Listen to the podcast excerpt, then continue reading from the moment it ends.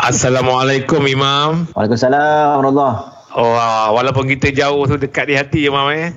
Uh, tak apa-apa lah kot, malas. Oh, oh tak kawan. kawan. eh.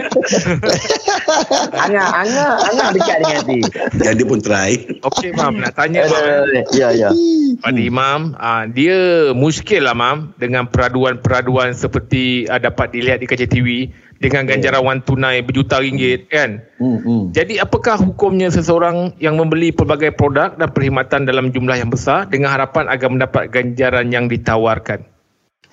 Ah, okey. Sebenarnya dia kita bimbang ada unsur perjudian. Dalam kes ni dia tak dikategorikan sebagai perjudian. Sebab dia beli barang dan dia dapat barang tersebut. Walaupun dia beli 10 barang tersebut untuk dapat borang. Tapi Ah. contohlah kan. Okey, contohlah. Okey, beli satu produk. Beli satu produk dia dapat borang untuk isi masuk peraduan. Betul? Betul. Jadi dia rasa satu borang tak cukup ni, takut tak takut tak menang. Jadi dia Ah. beli banyak-banyak. Dia beli 10. Akhirnya dapat 10 borang dan dia pun cuba dengan 10-10 borang itu.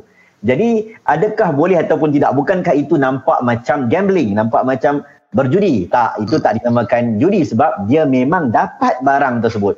Ah. Memang dapat barang tersebut. Melainkan dia bagi, dia tak dapat sesuatu, dia memang isi number sahaja, itu tak boleh lah. Ha. Oh, macam lucky draw tak boleh lah, Mam. Eh? Beli nombor, ah, tak boleh lah kan?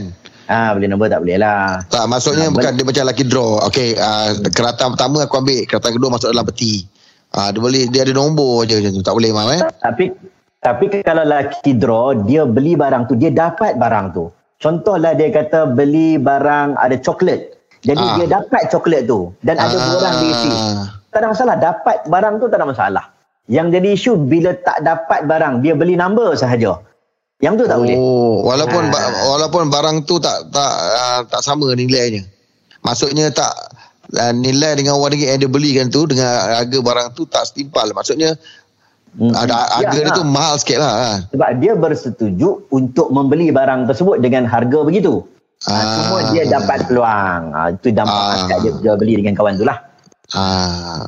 Boleh, boleh, boleh. Eh. Okey, Dapat barang faham, tak masalah. Hmm. Alright. Baik Mam. Terima kasih Mam.